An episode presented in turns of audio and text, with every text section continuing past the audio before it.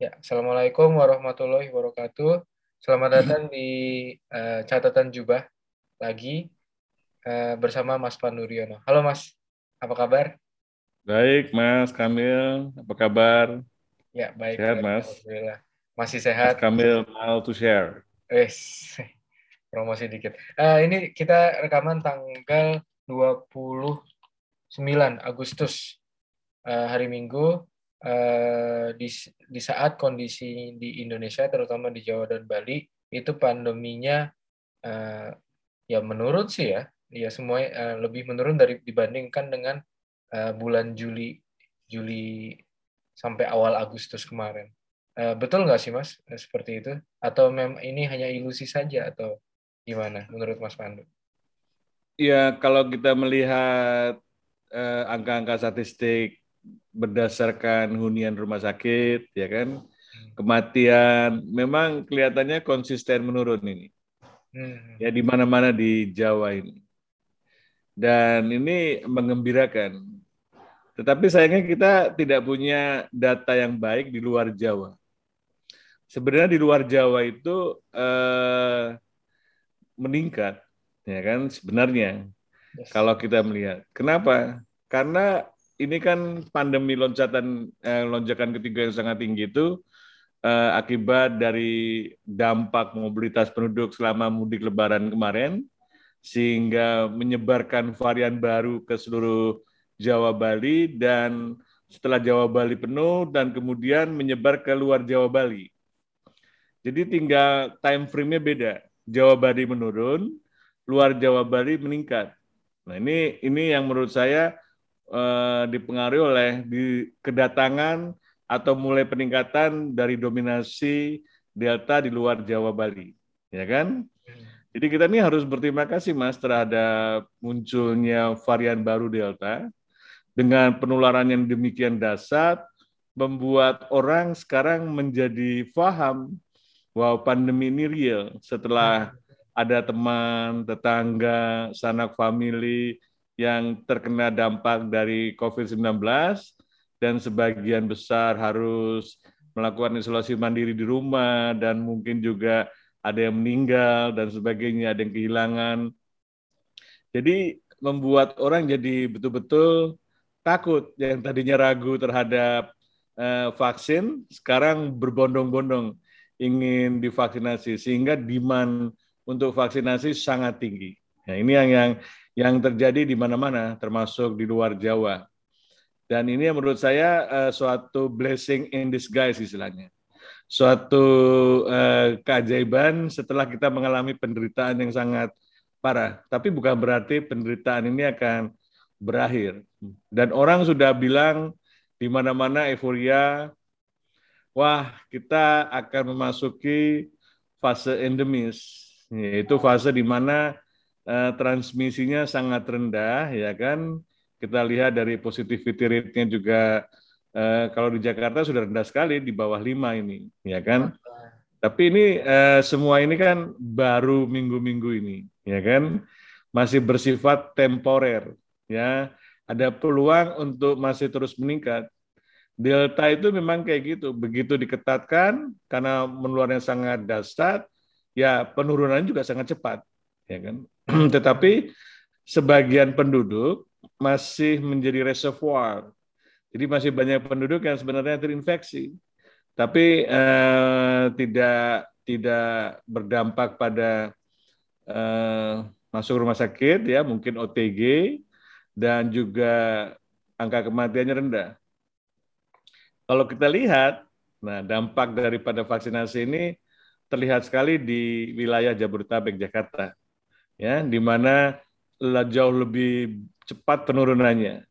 Kalau ada lonjakan mungkin juga tidak semuanya masuk rumah sakit dan e, meninggal juga menekan. Jadi ini dampak daripada vaksinasi. Vaksinasi ini bisa mengurangi risiko untuk tidak mengalami COVID berat dan mengalami kematian. Mudah-mudahan demikian. Jadinya di rumah sakit bornya turun ya, itu karena itu ya, karena Uh, Betul. juga turun, tapi masih masih banyak yang masih masih tinggi gitu. Ya itu, ya gimana? di Jakarta kan seperti itu ya. Di Jawa mungkin nggak jauh beda ya. Terutama saya yeah. di Surabaya uh, kelihatannya sangat beda jauh. Saya kan di Juli saat uh, itu saat rumah sakit ramai banget ini sangat berapa menit sekali dengar suara ambulan. Uh, lalu uh, apa ya oksigen tuh jadi barang yang mewah. Saat ini tiba-tiba kayak udah nggak gitu lagi gitu. kayak betul sekali Mas Pandu bilangnya kan cepat sekali ya berubahnya. Uh, eh, yeah. Tapi kalau dilihat secara overall ya, uh, uh, itu data di Indonesia kan memang memang ini ya unik karena kalau dibandingkan data di Amerika atau UK atau Jepang ya, mungkin mungkin paling dekat Jepang ya, satu hari bisa 20 ribu uh, kasus tambahan, Uh, di UK juga US juga sama tapi kematian tuh di bawah 50 gitu. Yeah. Sedangkan di uh, itu ya misalnya itu kita hitung secara kasus kasus korbannya ya. Kalau di Indonesia kan kasusnya 10 ribu, 20 ribu, tapi kematian more than 1000 gitu. Lebih dari 1000 selalu. Berapa kali lipatnya dari negara-negara yang uh, itu ya, yang tadi itu saya sebutkan. Uh, okay. itu Kenapa ya Mas ya kayak gitu? Apakah kan nyatanya di Jakarta turun, di Jawa turun. Apakah itu refleksi dari kondisi luar Jawa ya Mas ya? Kematian masih tinggi tapi kasusnya turun gitu. Itu itu kan hal yang uh, apa ya sulit ditangkap sih kalau saya ya kalau saya lihatnya. Itu gimana Mas? Fenomena atau memang udah uh, hal yang udah jelas sebabnya? Gimana Mas? Ya, jadi uh, sebenarnya kan dari COVID-19 ini kan dampaknya gangguan uh, daripada fungsi paru ya, hmm. sehingga kita mengalami defisit oksigen, ya kan, dan pokoknya ada kerusakan lah dalam fungsi paru ini, dan dan kemudian berlanjut dengan reaksi inflamasi yang luar biasa, yang kita sebut sebagai badai sitokain tadi, ya kan, dan ini yang merusak dan menyebabkan meninggal, gitu kan. Jadi eh, sebenarnya penanganannya eh, kalau kita melihat prinsip perjalanan penyakit ini tidak terlalu sulit, ya kan? Pertama kalau memang orang eh, sudah bergejala, sebaiknya masuk rumah sakit dan dimonitor saturasi oksigennya. Dan kemudian bila mengalami penurunan langsung diberikan oksigen dan diawasi kemungkinan untuk memberikan antiinflamasi. Sedangkan obat-obat lain sebenarnya tidak begitu belum terbukti efektif untuk menekan kematian atau menekan yang lebih berat. Nah, dan ini yang menurut saya kenapa kematian tinggi karena sebagian memilih isolasi mandiri. Nah, isolasi mandiri itu kan eh, kita tidak tahu eh, perubahan dari sedang menjadi berat itu dalam waktu singkat hmm. bisa terjadi sehingga terlambat ya. Nah, tidak termonitor. Eh, tidak termonitor karena mereka sebagian besar eh, tidak bisa monitor saturasi oksigen. Kalau di Singapura itu semua penduduk dikasih setiap rumah tangga itu mendapat oximetri gratis dari pemerintah. Ya, nah itu menunjukkan bahwa boleh saja isolasi mandiri, tetapi eh, eh, bagaimana untuk memonitoring ini kan nggak mudah karena kondisi masyarakat kita kan sangat bervariasi. Hmm, Kedua sebenarnya isolasi kan bukan untuk eh, orang yang bergejala. Menekan ini, tapi untuk menekan penularan supaya ah. tidak menularkan pada yang lain, ya kan? Jadi memang ini konsepnya beda. Makanya eh, dari konsep testing, pelacakan kasus dan kemudian melakukan isolasi, sebaiknya isolasi terpusat. Dengan isolasi terpusat itu akan memberikan kesempatan dimonitor oleh nakes. Ya kan kalau dia kondisi berat bisa langsung dilakukan tindakan supaya jangan mengalami kematian. Ini yang seharusnya dilakukan. Mau nggak mau seperti itu. Bukan memberikan uh, boleh isolasi mandiri, kemudian dikasih paket obat A, B, dan C, itu kan uh, sangat tidak mungkin gitu seorang uh, banyak orang apa penduduk Indonesia mengobati sendiri. Ya siapa yang mengawasi? Karena kondisi orang bisa berbeda-beda, sangat bervariasi. Ya, ya, Walaupun ya. virusnya ini delta, tapi akibatnya pada setiap orang tergantung kondisi orang itu kan.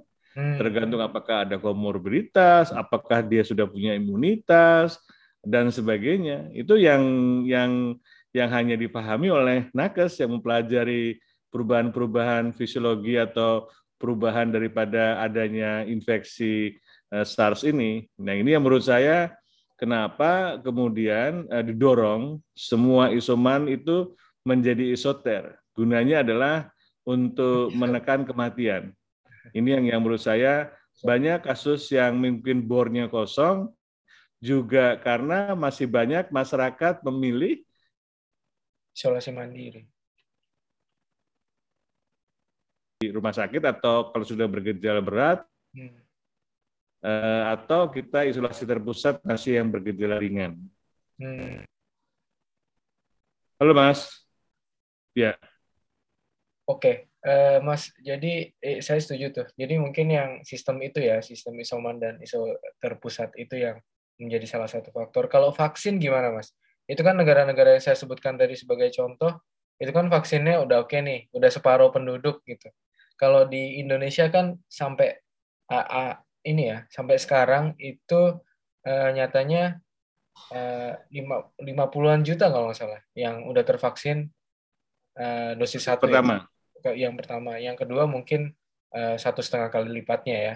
Uh, tapi angkanya banyak sih. Itu kan kayak uh, apa namanya jutaan ya puluhan juta orang udah tervaksin tapi eh, kalau dibandingkan proporsi dengan penduduk total kan 270-an juta itu rasanya kita baru sampai 20-an persen ya Mas ya, Mas Pandu ya. Iya. Itu ngaruh nggak sih ke kematian tadi? Ke output kematian? Bisa iya, bisa tidak, ya kan? Sebenarnya kan kita harus mempelajari peta pandemi ini kan. Peta, hmm, peta ya. pandemi ini kan hanya terjadi pada daerah-daerah atau wilayah di mana pemukimannya kehidupannya menyatu yang kita sebut sebagai aglomerasi, ya kan? Seperti Jabodetabek, Bandung, Bandung Raya, Semarang, Malang Raya, Surabaya Raya.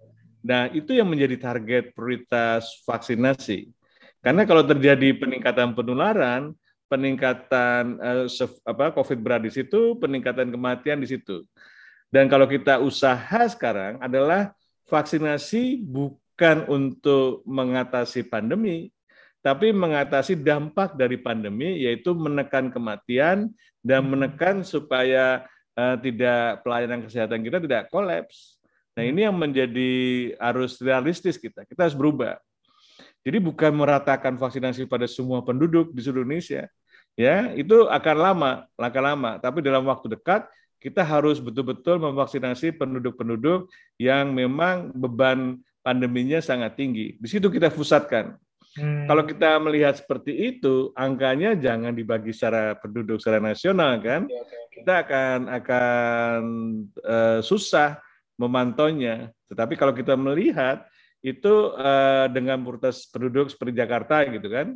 Jakarta kan angka cakupan vaksinasinya sudah di atas 100 persen ya, karena ya. dia eh, denominatornya jumlah penduduk 70 persen penduduk DKI seharusnya dia mengubah strategi ya kan denominatornya adalah penduduk yang beraktivitas di Jakarta. Ah, sih. Bukan KTP-nya tinggal di Jakarta, tapi penduduk. Betul. Yang... Jadi ada statistik cakupan vaksinasi juga uh, bisa salah interpretasi, gitu kan? Dengan demikian maka uh, denominatornya seharusnya adalah dua kali atau sampai tiga kali penduduk yang terregister di Jakarta.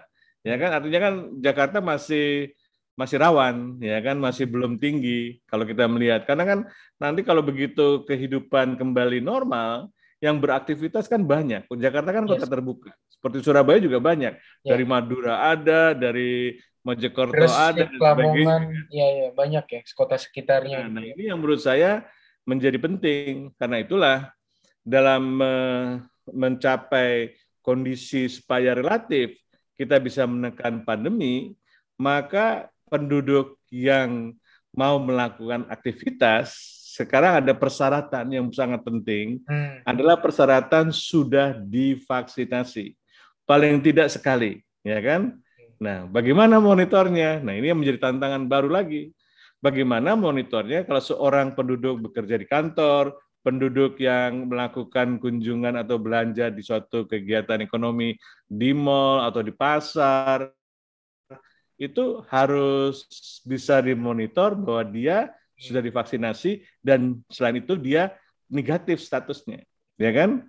Sehingga dibuatlah aplikasi yang sebenarnya untuk memonitor teknologi untuk monitor setiap penduduk yang beraktivitas benar-benar adalah penduduk yang tidak men potensial menularkan pada orang lain dan sudah melindungi dirinya sendiri dengan upaya vaksinasi, ya kan?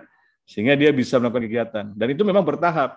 Ya, kalau bisa di seluruh Indonesia, artinya kita uh, bukan memaksa orang untuk divaksinasi, tetapi kalau dia mau beraktivitas, persyaratan itu ada karena nah, untuk melindungi orang lain, bukan melindungi diri dia sendiri. Hmm.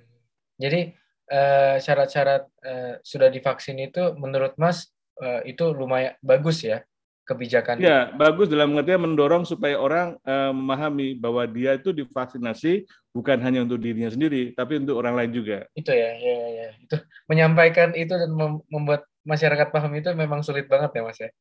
Oh, ya. tidak mudah, Mas. Tidak ya, mudah. Ya. Apalagi sudah sudah ada pandangan uh, paham atau waham menurut saya bahwa oh ini pandemi tidak real, teori konspirasi dan sebagainya. Atau oh, vaksin ini eh, haram dan sebagainya. Itu jauh lebih sulit mas. Ah, karena ya. uh, itu sudah menjadi belief. Kalau sudah menjadi belief eh, logika kita nggak bisa dipakai ya kan? Nah tapi kalau dipaksa dipaksa oleh kondisi bahwa dia untuk divaksinasi harus memperlihatkan itu dia hanya punya pilihan. Dia tidak beraktivitas ya kan tinggal di rumah saja atau dia mau beraktivitas dia harus divaksinasi Oke oke. Oke mungkin uh, itu lumayan ini ya uh, kebijakannya lumayan baik ya arahnya arah kebijakan dari iya. pemerintah yeah. ini. Uh, tapi kalau menurut Mas nih uh, mungkin uh, ini narasi yang terakhir kita akan bahas ya uh, soal vaksinasi ini ya kita ke sana uh, di masyarakat ini masalah-masalahnya apa Mas? Kemarin kan yang rame itu ada isu pejabat yang omongannya bocor ya uh, vaksin ketiga gitu. Uh, vaksin ketiga ini kan padahal kebijakannya benar-benar untuk nakes gitu kan, kebijakan utamanya dan itu semua menerima gitu karena nakes memang dengan alasan-alasan yang nakesnya begini dan begitu. Tapi ini kan ada pejabat yang ketiga, ada yang mungkin pihak-pihak yang merebut tiga apa vaksin ketiga sedangkan di masyarakat yang vaksin pertama aja masih pada antri dan mungkin sistemnya terutama di luar Jawa sistem untuk mendapatkan vaksin aja di masyarakat memang masih struggle ya. Itu uh, menurut Mas uh, masalah-masalahnya di mana tuh? Kita biar bisa clear sih lihatnya. Iya, dari awal ketika pemerintah melakukan program vaksinasi kan memprioritaskan nakes, ya kan nakes, kemudian kita dorong juga selain nakes lansia, ya kan pejabat publik baru belakangan. Tapi sudah banyak yang memaksa, misalnya anggota DPR dan keluarganya waktu itu ingat nggak? Dia ingin juga divaksinasi, padahal belum waktunya, gitu kan?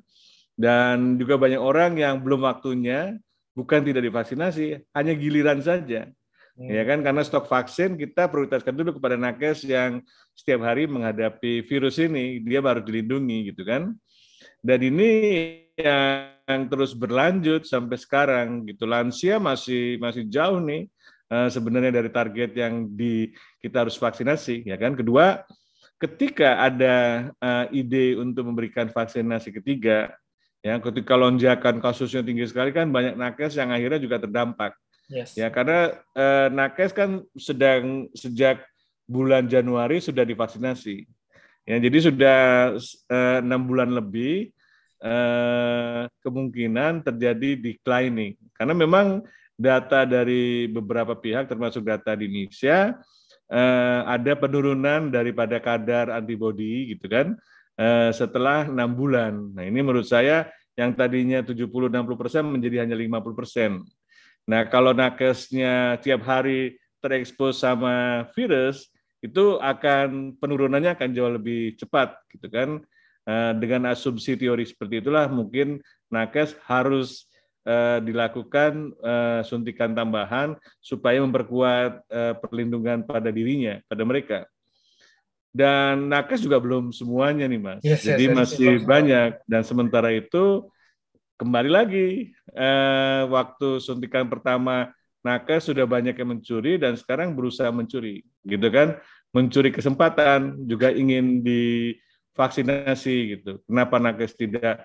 Sementara dia sebagai pejabat publik, apakah dia seorang uh, tokoh atau orang yang berkuasa ya kan dia punya power uh, bisa memaksakan itu kan semua akhirnya vaksinasi di lapangan tergantung pemerintah daerah, nah. tergantung dinas kesehatan. Nah ini yang sering kali tidak bisa bilang tidak untuk pada penduduk atau pada kelompok yang memaksakan juga ingin divaksinasi. Sebenarnya ini menunjukkan bahwa akhirnya setiap orang atau kelompok itu sifat egoistiknya keluar, ya kan? Dia lupa bahwa eh, vaksinasi itu, walaupun vaksinasi Sinovac pertama dan kedua itu sudah mampu melindungi. Karena dari data yang ada tuh orang yang divaksinasi Sinovac baru pun satu kali itu jauh lebih rendah risikonya. Apalagi dua kali jauh lebih rendah untuk mengalami COVID berat atau mengalami kematian. Ya kan, jadi di antara pejabat publik juga ada ketakutan untuk mati juga sebenarnya. Ini menurut saya. Tapi untuk mendapatkan vaksinnya itu tidak etis, ya kan, sehingga eh, Menteri Kesehatan juga agak bingung menghadapi demand yang sangat tinggi dari masyarakat yang ingin ya kan ada krisis kepercayaan bahwa vaksin yang diberikan sebelumnya itu tidak mampu melindungi gitu. Nah, ini kan karena komunikasi kita kurang baik gitu kan, kurang kurang bisa mengedukasi masyarakat gitu. Sehingga eh, akan diadakan suatu booster gitu. Tapi saya bilang jangan dulu. Kita harus memprioritaskan sebagian penduduk yang belum sama sekali divaksinasi. Mereka itu antri, mereka itu sekarang menjadi peningkatan, ya kan? Sehingga kalau kita terpecah fokusnya, ada vaksinasi ketiga, ada vaksinasi pertama, yang kedua saja belum belum mencapai target yang harus disasar, sehingga nanti berantakan semua. Program vaksinasi yang diharapkan ikut bisa menekan pandemi ini bisa gagal karena kan eh, kita kan harus vaksinasi 3M dan juga testing lacak isolasi. Semua itu harus sukses, harus berhasil. Nah ini menurut saya eh, perlu perlu komunikasi yang baik lah sebenarnya dan tidak mudah memang karena krisis kepercayaan terhadap vaksin Sinovac ini tinggi sekali. Hmm. Yang ini menurut saya eh, sebenarnya juga karena kesalahan dari pihak kita yang kurang mengedukasi masyarakat, mengedukasi semuanya. Jadi semua ketakutan. Ada rasa takut yang yang jadi tidak rasional. Kalau mereka berkuasa, ya mereka ingin memaksakan supaya eh, kepentingan mereka terpenuhi. Layernya banyak banget ya mas ya masalah-masalah ini sebenarnya. Iya, ini itu layer yang ingin sekali divaksinasi. Tapi kita punya masalah lain, ya, itu dia. masih ada yang tidak mau divaksinasi. Iya ya termasuk di kalangan nakes. Uh, termasuk di kalangan nakes. Ini yang yang memprihatinkan karena ada ya, mas, tidak ya? mudah. Ya ada saya kira tetap ada. Ya, ya, ya, ya. Nah, itu juga menjadi hambatan. Kemudian kita juga masih melihat di wilayah-wilayah provinsi yang vaksin hesitansinya untuk vaksinasi yang lain itu juga timbul lagi untuk vaksin COVID. Dulu kan kita misalnya Sumatera Barat, eh, Aceh gitu kan, eh, ada vaksin distansi untuk rubella. Pada waktu kita eh, menggelar vaksinasi pada 2-3 tahun yang lalu untuk rubella untuk penduduk gitu kan. Ternyata apa?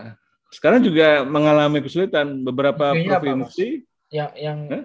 bikin resistensi apa isu kepercayaan isu-isu yang banyak ada yang tidak rasional anggap vaksin ini eh, konspirasi atau ini adalah masalahnya haram dan sebagainya gitu. Begitu ada ulama bilang haram, pengikutnya ya percaya aja haram gitu kan. Sekarang persoalannya kan vaksinasi kan masalahnya bukan masalah uh, menyelamat masalahnya adalah masalah menyelamatkan kehidupan ya kan. Yes, Kalau yes. dalam keadaan emergensi menyelamatkan kehidupan itu menjadi lebih utama dibandingkan masalah lainnya.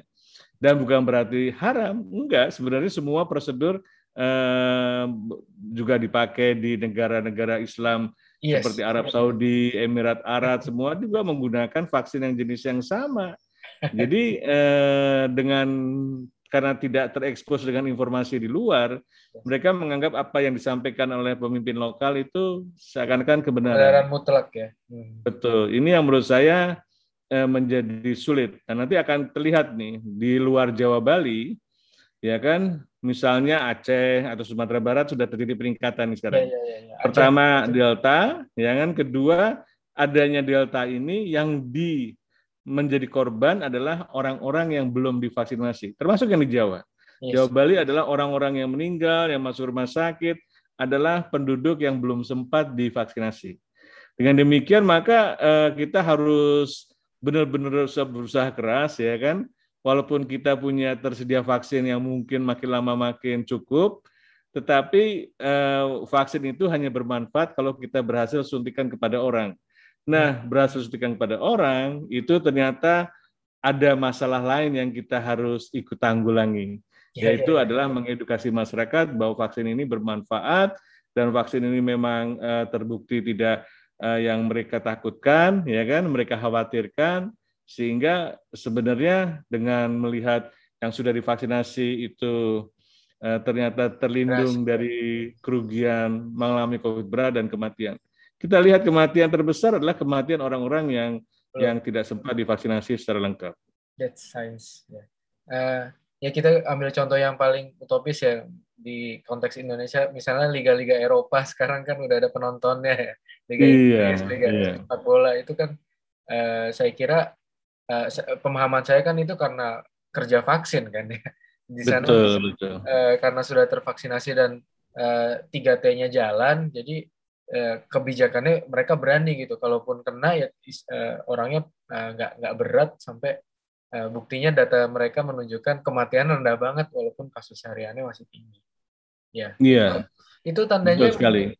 Uh, COVID ini outputnya bisa jadi penyakit endemik ya mas ya ini mungkin terakhir mas iya jadi uh, endemis itu kan dari pandemi di mana penularan sangat tinggi uh, ya kan kalau kita mengalami uh, penularannya rendah atau low transmission ya, artinya uh, positivity rate-nya hanya dua, tiga, bukan berarti tidak ada penularan, ada, tetapi sangat rendah. Itu kita kalau kita pertahankan terus, itu kita mengalami fase yang di mana kita sebut sebagai endemi. Artinya memang masih ada penularan, tapi penularan berhasil kita tekan.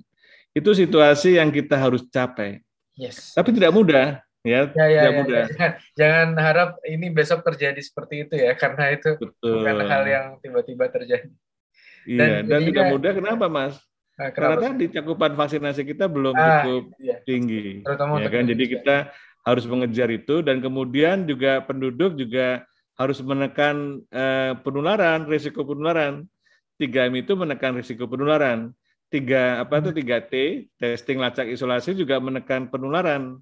Hmm. Jadi kombinasi dengan melakukan uh, vaksinasi dan apa intervensi untuk melakukan menekan penularan, maka kita harapkan Indonesia belum ke arah sana. Oh iya. Ya Indonesia masih lama ya. Belum ke arah sana. Mas recording stop. Oh enggak enggak, udah udah. Saya ini lagi. Oke. Okay. Dan hmm. Oke. Okay.